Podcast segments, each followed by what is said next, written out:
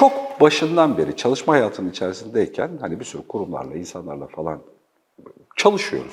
En e, böyle rahatsız olduğum, yönetmekte zorlandığım ya da ilişki kurmakta, işte ürün geliştirmekte, üretmekte zorlandığım hallerden bir tanesi şu pasif agresif ruh hali, duygu hali. Özellikle hani Türkiye'de de öyle. Bu arada yani hani masada daha batıda, Avrupa'da çalışan insanlarla da beraber vakit geçirdiğimde orada da çok sık rastladığım bir şey. Sadece Türkiye'ye has bir durum değil.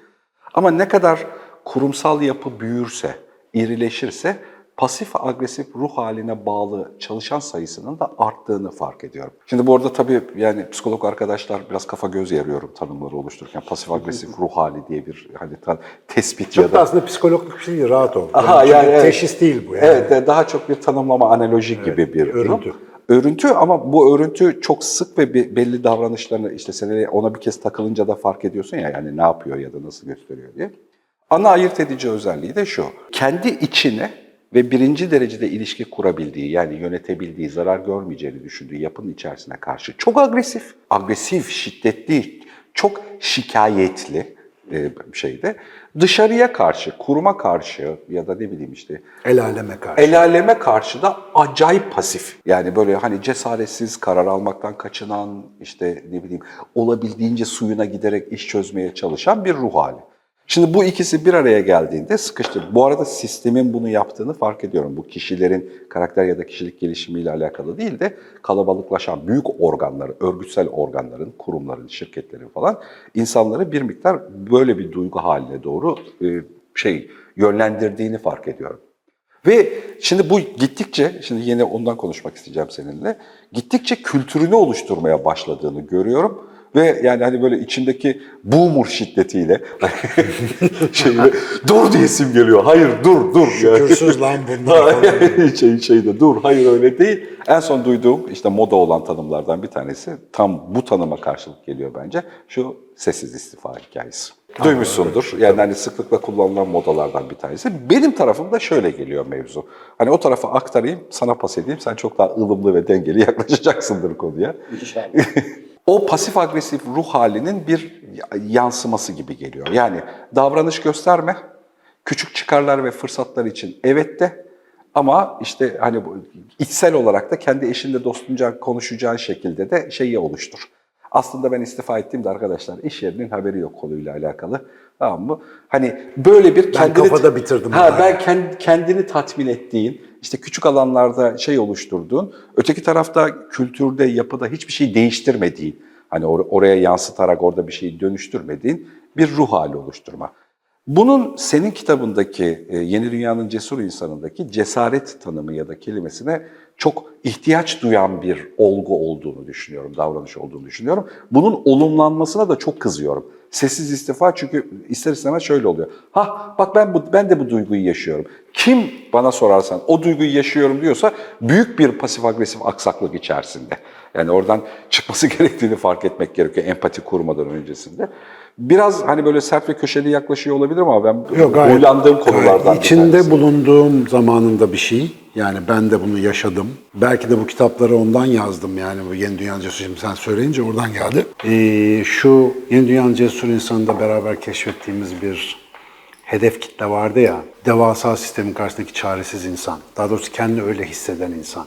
Şimdi hakikaten mesela beyaz yakalıysan, akademisyensen, herhangi bir büyük organizasyonun içinde bir çalışansan, emekçiysen neyse çoğu zaman senden çok büyük bir şeyle senin gibi bir sürü insana kurallar dayatmış, işte belli bir alan sağlamış, e, maişetini sağlayan, paranı veren falan bir yerde çalışıyorsan, oradaki şartlar işte bir şekilde uyumsuzsa, orayla ilgili böyle hak hukuk dengesi yani benim neye hakkım var ne diyebilirim hani bu kültürde çok olmadığı için. Evde böyle küçükken küstüm ben moduna hızla kaçabiliyorsun. Mesela çocuksu toplumların ki ben de e, bu üyelerden biriyim o çocuksu toplum üyelerinden öyleydim özellikle bir zamanlar. Çok büyük aslında acı çektikleri bir şey. Şimdi önce bir tecrübemi kısaca anlatayım. İsim vermeyeceğim tabii. Üniversitenin marka değerine çok zarar vermek istemem. Bir yerde bir üniversitede görev yaparken 5 yıl boyunca mobbing diyorlar ya işte öyle bir şeye maruz kalıyorsun. Tabii genç o zaman yeni bir öğretim üyesiyim yani. Çok mevzuyu da bilmiyorum. İnsanların yaşı benden büyük. Şimdi ailede demişler terbiyesizlik yapma, büyüklerin elini öp falan otobüste yer var. Öyle bir kafayla çalışıyoruz hepsiyle. Ama yani karşındaki insanın yani akli dengesi bozuk mesela. Hani bu duruma hazırlıklı değilsin. Çünkü oraya bir işte bir title da koyuyorlar onu. Bir Ve bu çok sık rastlanır tabii Çok. şey. Çok. Yani- zaten yani Türkiye'de belli bir süre herhangi bir kurumda özellikle devlet kurumlarında akademide görev yapınca zaten akli dengesi iyi olanların hızlı yükselemediğini fark ediyorsun. Yani orada bir psikopatik bir trend olacak ki rekabette, ayağa basmada üstün gelecek, biraz hızlı çıkacak falan. Özellikle hani geçirdiğimiz 30-40 yıllık dönem biraz buna sahne olmuş hem dünyada hem Türkiye'de. Şimdi bunları bilmediğim bir dönemde ya bir insan adeta senin yaşam ölüm hakkına sahipmiş gibi bir pozisyona gelebiliyor. Bir kurum senin üstüne üstüne geliyor. Herkes manyağın tarafında yer alıyor mesela. Çünkü kural kanun onun tarafındaymış gibi gözüküyor. Sebep çünkü pırpırı çok falan. Şimdi böyle bir halde bir de şöyle bir psikolojisi var bu işin. Hemen hemen sessiz istifa modeli. Çünkü ben de arada bir rastlıyorum etrafımda böyle şeylere. Ben hiçbir şeyi değiştirme, değiştiremeyecek kadar önemsizim gibi bir alt metin var. Öyle öyle bir e- em- eminlik var orada. Oradan emin. Ve hayatının belki de çok büyük bir kısmını, uyuduğu zamanlar dışındaki mesaisinin çok büyük bir kısmını geçirdiği o iş yerindeki zamanını geçiştirerek yıllarını harcamayı göze alacak kadar da kendini çaresiz hisseden bir durumun tezahürü bu. Yani düşün sabah 9 akşam 5 çalıştığın bir işi düşün.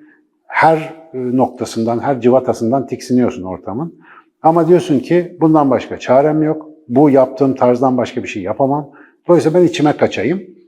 Şimdi bu sadece senin vaktini çarçur etmiyor. Ben, ben ciddi somatizasyonlar yaşamıştım o dönemde. Kalbine vuruyor, midene vuruyor, bedenini hasta ediyor yani neticede. Ya insan denilen şey zaten bu üçüyle müteşekkil olduğunu hep konuşuyoruz. Yani sadece duygusal ya da sadece zihinsel bir şey olasılığı Esas yok. zaten sorun e, mesela bunu yaparken insanlar ne kadar berbat bir şey olduğunu fark etmiyor da bedenlerinden, duygusal sistemlerinden bir pörtleme olunca aa diyorlar bu nereden çıktı işte doktora, psikoloğa, psikiyatriste gitmeye ihtiyaç olunca bir şeyin ters gittiği fark ediyor. Halbuki o cehenneme giden yol böyle taşlarla döşeli mesela. Buradaki o öz inançlar, işte ben hiçbir şeye yetmem, ben hiçbir şey düzeltemem, bu sistem benden çok büyük, ulan bana mı kaldı? Ya da işte ya bunların hepsi bana düşman mesela, hepsi bana düşman. Bir tane sorunlu bir insanla sen bir sorun yaşayabilirsin ama böyle sistemlerde bir de hani yönetim gücü mesela birinin arkasında olduğunda sanki onların hepsi, bütün sistem sana karşıymış gibi bir şey oluyor. E bu tabii ki Davut Golyat hikayesi gibi yani biraz tırsıyor insan. E özellikle de deneyimsizse. Şimdi etrafa bakınca ben o önce bir medyada gördüm bu sessiz istifa falan nedir bilmiyordum. Sonra dedim "La bizim bildiğimiz o şeymiş de pasif agresif içe kaçma modu. Bu hal bir tavır olmaya doğru gidiyor. Çünkü mücadelesizlik hali de bulaşıcı. Yani bir insan mesela sen biraz önce dedin ya orada iş yerinde orada burada bana ne falan işte ya da böyle arkadan işler çevirip dedikodu çevirip rahatlıyor. Dışarı çıktığında da bunu marifetmiş gibi anlatıyor. Yani ben zaten bitirdim abi orayla. Yani kimse sormuyor ki baba günün işte 10 saat orada ne yapıyorsun falan diye hiç bu konu geçmiyor. Yani bu etkin değil, verimli değil denmiyor. Köleliğin bir çeşidi, Tabii. yani azıcık daha yani altını çizelim yani, yani tanım olarak köleliğin bir çeşidi oluyor Aynen aslında. öyle ve şeyi yani isim de koyuyorsun havalı oluyor. Sessiz istifa. Yeni trend bu. Ben sessiz istifa edeceğim. Şimdi yani insanın aslında şöyle bir temel sorunu var. Yeni Dünya Cesur'un da biraz anlatmaya çalıştım. Bu sorunu fark edildiğinde o istifa hemen geri alınır diye düşünüyorum. Bizim temel sıkıntımız dünyada bize olan her şeyin bizimle ilgili olduğunu fark etmiyor olmamız, inatla da bunu ayaktırıyor olmamız. Yani dışarıda bir şey düzeldiğinde kimsenin hayatında kalıcı bir düzelme yaşanmamış dünya tarihi boyunca. Öyle bir insan yok. Şimdi herkes düşünsün mesela istediği herhangi bir şeyi, makamı, parayı, ünü bir şey elde ettiğinde her şey hallolacak mı? Bir düşünsün. Yani azıcık insafı varsa dakikasında gözünün dışarı kayacağını bilir. Yani elde ettiği herhangi bir şey bir sonraki adım. Ve bizim esas hayatımızdaki motivasyon faktörünün büyük bir hedefe doğru giderken bizi hoşnut, mutlu, tatmin hisleri içerisinde tuttuğunu bilmek lazım. Giderken iyi hissediyoruz. Biz varınca iyi hissetmiyoruz. Dolayısıyla o gitme halini hayatımızdan eksik tuttuğumuzda o işte o memnuniyet, joy kalmıyor hayatta. Yani o gittiğimiz an her bir sabah, her bir akşam gün içinde yaşadığımız hayatın büyük kısmında o gitme hissi yoksa bu hayat işkenceye dönüyor mesela çok hızlı. Şimdi bu his niye olmuyor? Önüne bir şey koyuyorsun ancak o olursa güzel olacak diyorsun. Mesela işte şu sınavı kazanırsam, bu şeyi geçersem bilmem ne. Ya da şu kişi giderse, bu değişirse, karım kocam şöyle olursa, anam babam şöyle davranış değiştirirse ben süper olacağım. Hiçbirinin olmadığını çok geç öğreniyoruz. Öğreniyoruz bazen ama 40-50 sonrasında. Yani bu çok büyük bir vakit kaybı. Çünkü hayatın en verimli dönemleri en verimsiz ayakkabıların içinde geçiyor. Yani en verimsiz yollardan yürüyorsun. Hep yani çoğu kişi kaçmak zorunda kalıyor. İşte içine kapanmak zorunda kalıyor. Halbuki yeni dünyanın cesur insanında da kendimce yani biraz gördüklerimizden, konuştuklarımızdan çıkarttığım kadarıyla o diplomayı, o yetkinliği insanın kendi eline vermemiz gerekiyor. Yani sen bu işi değiştirebilirsin, sen bu işi dönüştürebilirsin. Şimdi bizim çalışma ortamımızda da akademide olsun, dışarıda olsun bir sürü insanlarla iş yapıyoruz. Dikensiz bir bahçesi değil abi bazen işler ters gidiyor. Ya bir kısmı diyor ki baba bu ters, bak bunu şöyle yapmazsınız ben yokum ama şöyle yaparsanız güzel. Çiçek gibi bu adamlar. Çünkü söylenmediği zaman karşı tarafın senin ne hissettiğini anlayamayacağını anlamış insanlar onlar. Ama bazısı var ki diyor ki beni anlasınlar, beni görsünler, bana göre düzelsinler, beni yormasınlar. Şimdi bu yaştan şeyden bağımsız olarak böyle bir kafa var ve tabii ki dış dünya böyle çalışmayınca da diyor ki lanet olsun bunlara. Yani bunların hepsi bana düşman.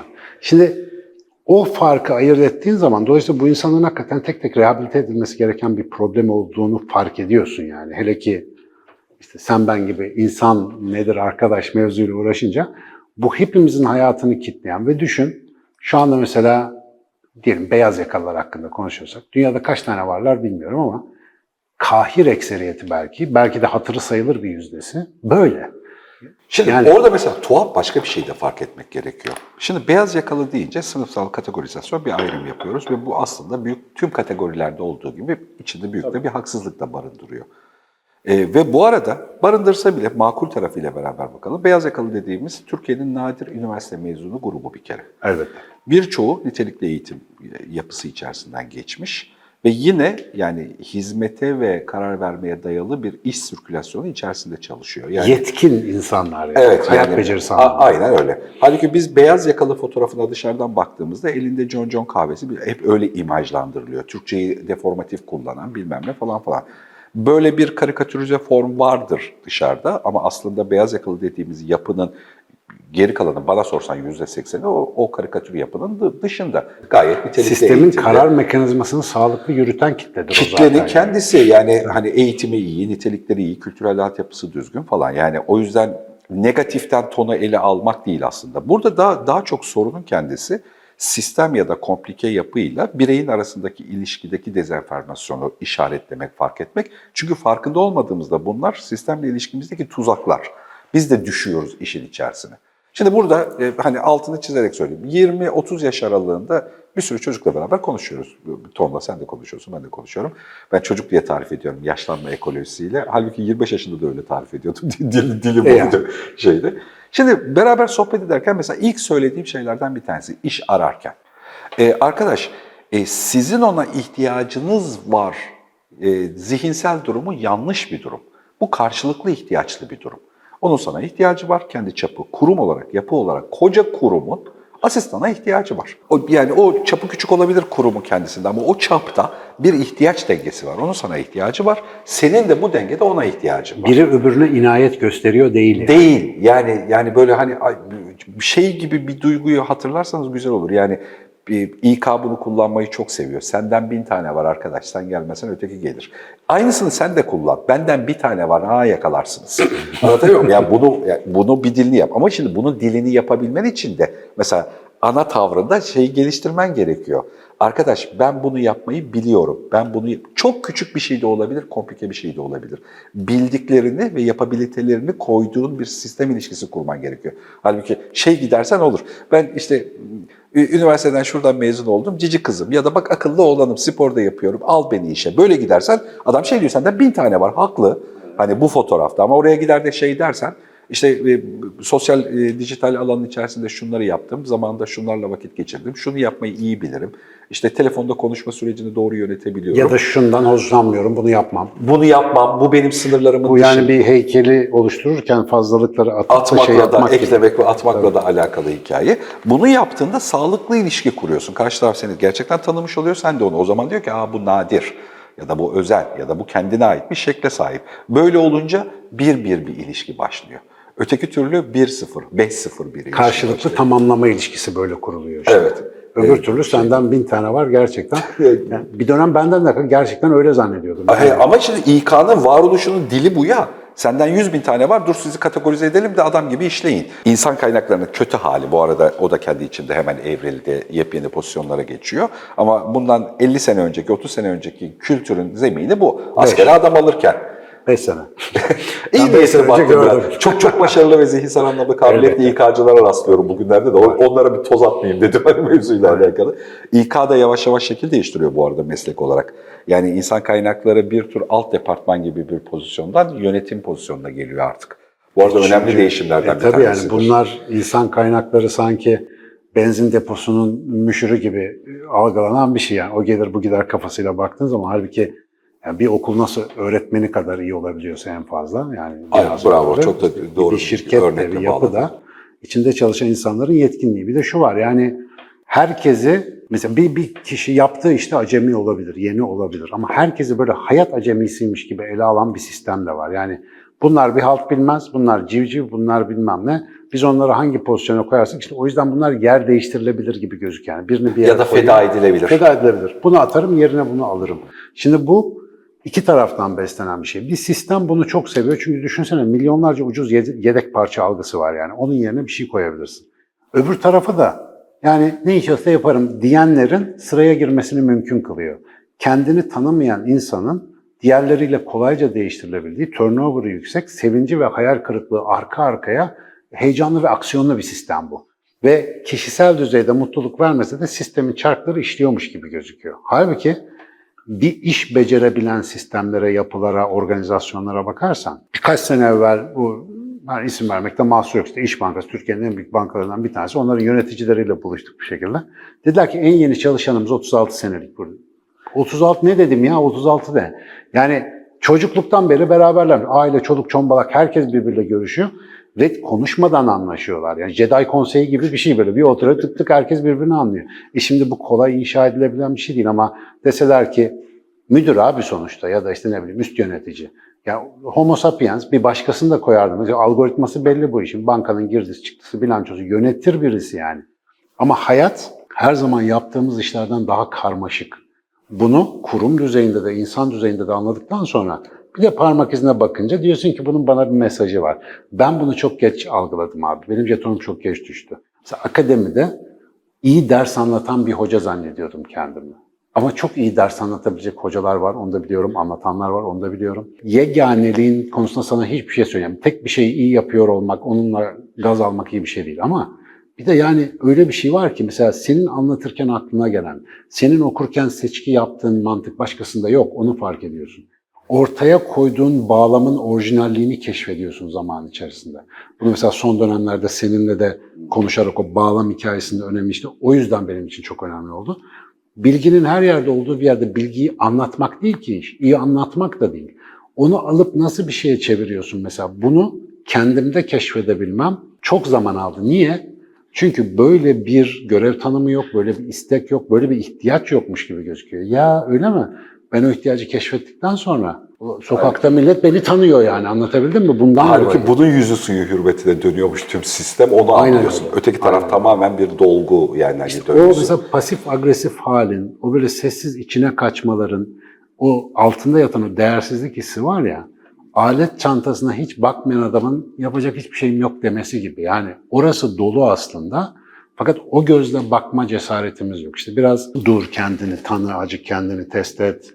İşte dünyadan daha az kendinden daha çok iste kafasında aslında yapmaya çalıştığımız şey oydu. Yeni Dünya'nın cesur insanında da o durup bekleyerek hiçbir şeyin düzelmeyeceği meselesini gerçekten okullara, müfredata ciddi bir sokmak lazım. Yani çünkü sadece emin ol iş dünyasında olmuyor bu. Anaya babaya yapıyorsun, eşine yapıyorsun, çocuğuna yapıyorsun ya. Çocuğuna. Aynen öyle. işte. Suratına Agresif atıyorsun çocuk. Evet, agresif. Gözükmesin gözüme falan yani. Enteresan bir şey. Ya da böyle işte çok canının parçası, işte dokunamıyorsun ya da çocuk ana babaya itiraz edemiyor, o da içine kaçıyor. Ve bir süre sonra bu kadar çok kaynakta yapılabilen bir şey alışkanlık oluyor. Bu sistemin içerisinde çalışıyormuş gibi bir görüntü veriyor. Ama söyleyeyim, çok şükür ben nispeten erken dönenlerdenim. Ömrünü böyle geçirmiş adam tanıyorum. Hayat mantar oluyor. Yani şu dünyada yaşadığın 70 sene cehennem yani. Başka hiçbir şey değil kendini ufak tefek eğlencelerle pışpışlamaya çalıştığın ama vaktinin büyük bir kısmını işkence çekerek geçirdiğin bir şey. Genetiğin sağlamsa miden patlamıyor, beyninde tümör çıkmıyor, kanser olmuyorsun, bir şey olmuyor ama o yanma devam ediyor. Açık söyleyeyim, somatizasyon nedeniyle ciddi hastalık yaşayanları, yani işte bu bir yerinde tümör çıkanı bir şey olanı vallahi şanslı görüyorum. Çünkü yolda bir yerde bütün rutinini değiştirecek bir şamar yemiş oluyor aslında. Ve diyor ki bir dakika lan, yani bir şey yanlış, yani inşallah diyordur, hepsi demiyor ama çoğu ilaç peşinde koşuyor o zaman da onu susturmak için. Onu fark ettikleri için bence daha şanslılar o insanlar. Çoğu İşte ben antidepresana bu kafayla takılıyorum. Yani Biliyorum. Yani, e, şey Çünkü susturmak da iş değil. Evet, o yani. bize bir şey söylüyor. Bir de e, son 10 yıl içerisinde de önemli bir iki başlık değişti. Belki bunu birazcık hatırlatmak da gerekiyor olabilir altını çizerek. Şimdi 10 yıl 20 yıl öncesinde hani Türkiye'de ister istemez gerçekten eli yüzü düzgün çalışabileceği marka ya da şirket sayısı hani hepi toplasak 50 idi belki. De ve orada çalışmak dışarıda başka bir yerde çalışmakla statüel anlamda önemli bir fark oluşturuyordu. Ama bu 20 yıl öncesinin öyküsüydü. Şimdi gerçekten bir şey üretmeye niyetli olan 25 yaşındaki bir insan için ben ben şununla ilgilenmek istiyorum. Böyle çok spesifik niş bir konu da olsa düzgün internet taraması yaptığında o konuyla ilgili ya da o konunun ürettiği bilgiye ihtiyaç duyan çok tuhaf, çok ara süreçlerde çalışan acayip şirketler var. Yani mesela çok bu çok şaşırtıcı yani hani şeyde. Lan bu, bu konuyu da birisi değerli tutuyor muymuş ya falan diye daha yeni konuştuk. Yasemin'le konuştuk daha yeni şeyle alakalı. Arka tarafını aradığında bir sürü spesifik şirket yapısı görüyorsun. Aa bak bu böyle çalışabiliyor, bunu üretebiliyor. Niş bir konuya ait.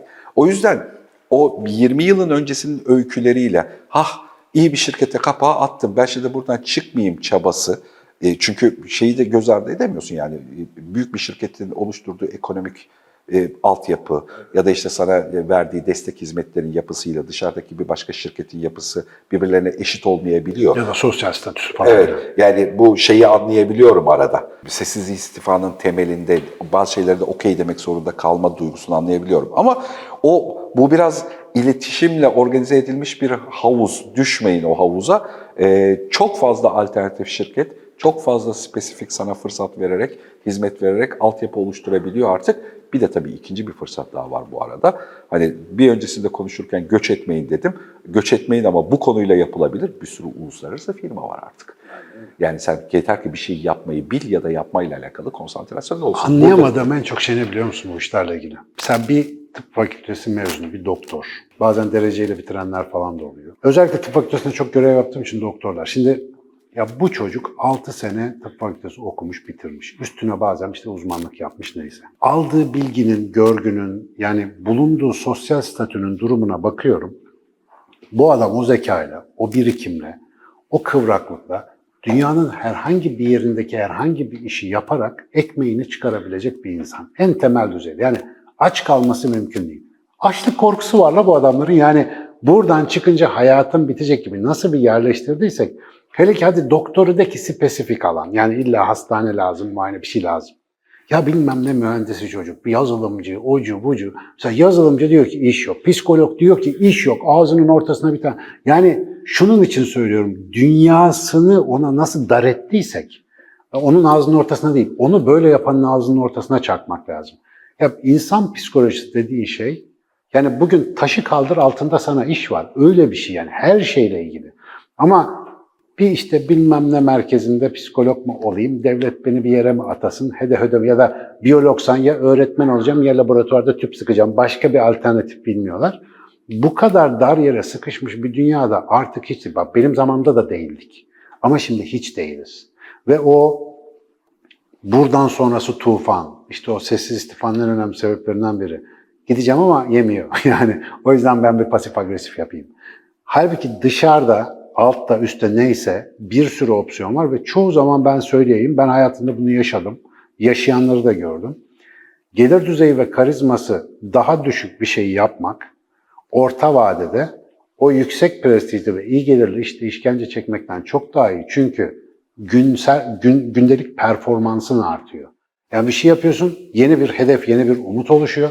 Ya alan değiştir, başka bir şey yap, başka bir işe gir, başka bir neyse şirkete gir. Bunu yapacağına. Çünkü oradaki o enerji kaybını daha sonra telafi etmen mümkün değil. Bak yaş 50, 20'li yaşlardaki performans yok artık yani. Böyle bir şey yok. gizli gizli kendine şunu söylüyor oluyorsun ya. Belki de mesela bunu bunu duymak hoşuma gitmiyor. Çünkü bu gizli söylemleri, altyazıları ben okuyabildiğimi zannediyorum şeyde. Şey tarif ediyor. Hasbel kader benden kaynaklı değil. İşte doğadan, dışarıdan kaynaklı bir fırsat yakaladım. A şirketine, B şirketine girdim. Allah'tan bundan daha iyisini yapma olasılığım yok. Evet. Tamam. Gizli gizli alt metinde bunu söylüyor. Bu fırsatı kaçırmayayım, bunu da yapamayacağım. O yüzden okeyleyeyim gitsin. Halbuki arka tarafında bu cümleleri değiştir. Bir, bu doğa vermedi sana. Sen çalıştın, aldın burayı. Bunu aldığın gibi başka bir sürü şeyi alma şansın var. Yani ve burada yapabileceğin bir sürü şey senin daha iyi halinle alakalı, daha yukarıda, daha ileride, başka bir renkte bir sürü şey yapmana fırsat verir. Sadece o cümleleri değiştirmek, o alt o alt yazıyı, o gizli metni kendisiyle oynamak gerekiyor. Ama Değer şunu da bak şunu da biliyorum. Şimdi bak senden bahsediyorum sevgili dostum. Bizi izleyen bazı az sayıda arkadaşlar konuşuyorsunuz anasını satayım. Konuşuyorsunuz. Keyfiniz yerinde oturmuşsunuz stüdyoya cak cak cak iki sakallı kel. Emin ol birkaç sene sonra bunları çok iyi anlayacaksın. Yani o yüzden biz sana avans vermeye çalışıyoruz. Yani bunu zaten hayat döve döve ötüyor. Ömrümüz varsa tabii. Yani bir şanslarımız olursa hayatta oraya kadar nefes alırsak şu ya da bu şekilde zaten aynısını yapmaya devam etsen bile lan hakikaten salaklık ediyormuşuz, ediyoruz farkındalığına zaten geliyorsun ama burada önemli olan iş zaten gelişebilen insanların ortak çok önemli bir özelliği var. Gelişebilen insan öğüt alabilen insandır. Öğüt almayan gelişemiyor. Yani öğüt almayan ben biliyorum da kalıyor ve hep böyle yapmanın tek yol olduğunu düşünerek öyle gidiyor hayatı boyunca. O yüzden aslında bu muhabbetlerde özellikle bize böyle hafif atarlanan arkadaşlar oluyor yorumlarda.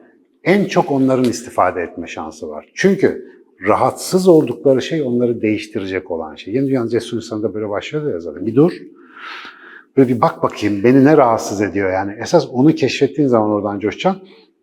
İyi ki de birileri sessiz istifa etmiş. Bak üzerlerine bu kadar da laf çiğnedik yani. Bence onları da çok gömmeyelim. Ya bir altını çizmek lazımdı. Yani bunun moda olmasını biraz engellemek, bir karşı duvarında durmak gerekiyor. Yani bu da kendi içinde kültürünü oluşturursa yuh artık duygusu oluşuyor bende yani. Hani, değil mi arkadaşım sessiz istifa diye bir şey. Ben onu başka türlü duyuyorum. Ve yani İK'cı da başka türlü duyuyor. Yani hiç şey yapmıyor. Yönetilebilir adam, zayıf adam, kendini değersiz hisseden adam diye başka bir kelime olarak duyuyor. Ee, onun biraz altını çizmek Ama biz istedim. bunları konuşuyoruz. Bunlar gene olacak biliyorsun yani. Tabii ki. Kolay Evet. değişecek şeyler değil. İnsan olsun. Yapmayın.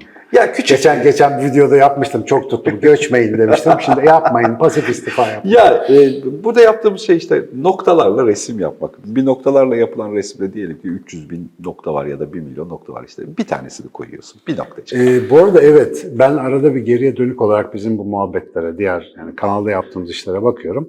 Ya bizim kanal böyle hiper popüler bir kanal değil tabii aklımıza gelen her konuda içerik yapmıyoruz ama %90 içeriğimiz bayağı mikroskop gibi.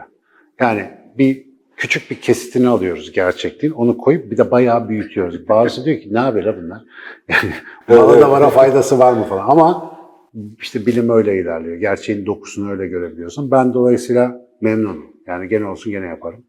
Bu cins konularda konuşmaya devam edeceğiz. Teşekkür ettim hocam. Sağ olun. Teşekkür.